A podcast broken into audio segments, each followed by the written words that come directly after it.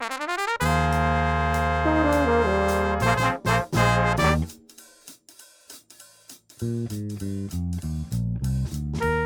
I'm Nikki Willett, news director at Yellowstone Public Radio. We're really excited to announce the launch of our new podcast called The Weekender, Montana's half hour news hour. Every other week, I'll be chatting with a reporter about the week's biggest story in Big Sky Country and get the story behind the story. We'll also visit one of Montana's hidden gems, like a new exhibit at the Billings Zoo, ridiculously rough their tongues are. Amazing.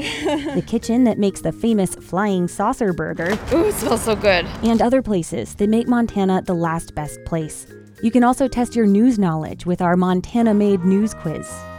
The first episode of The Weekender drops this Friday, August 16th, on our website, ypradio.org.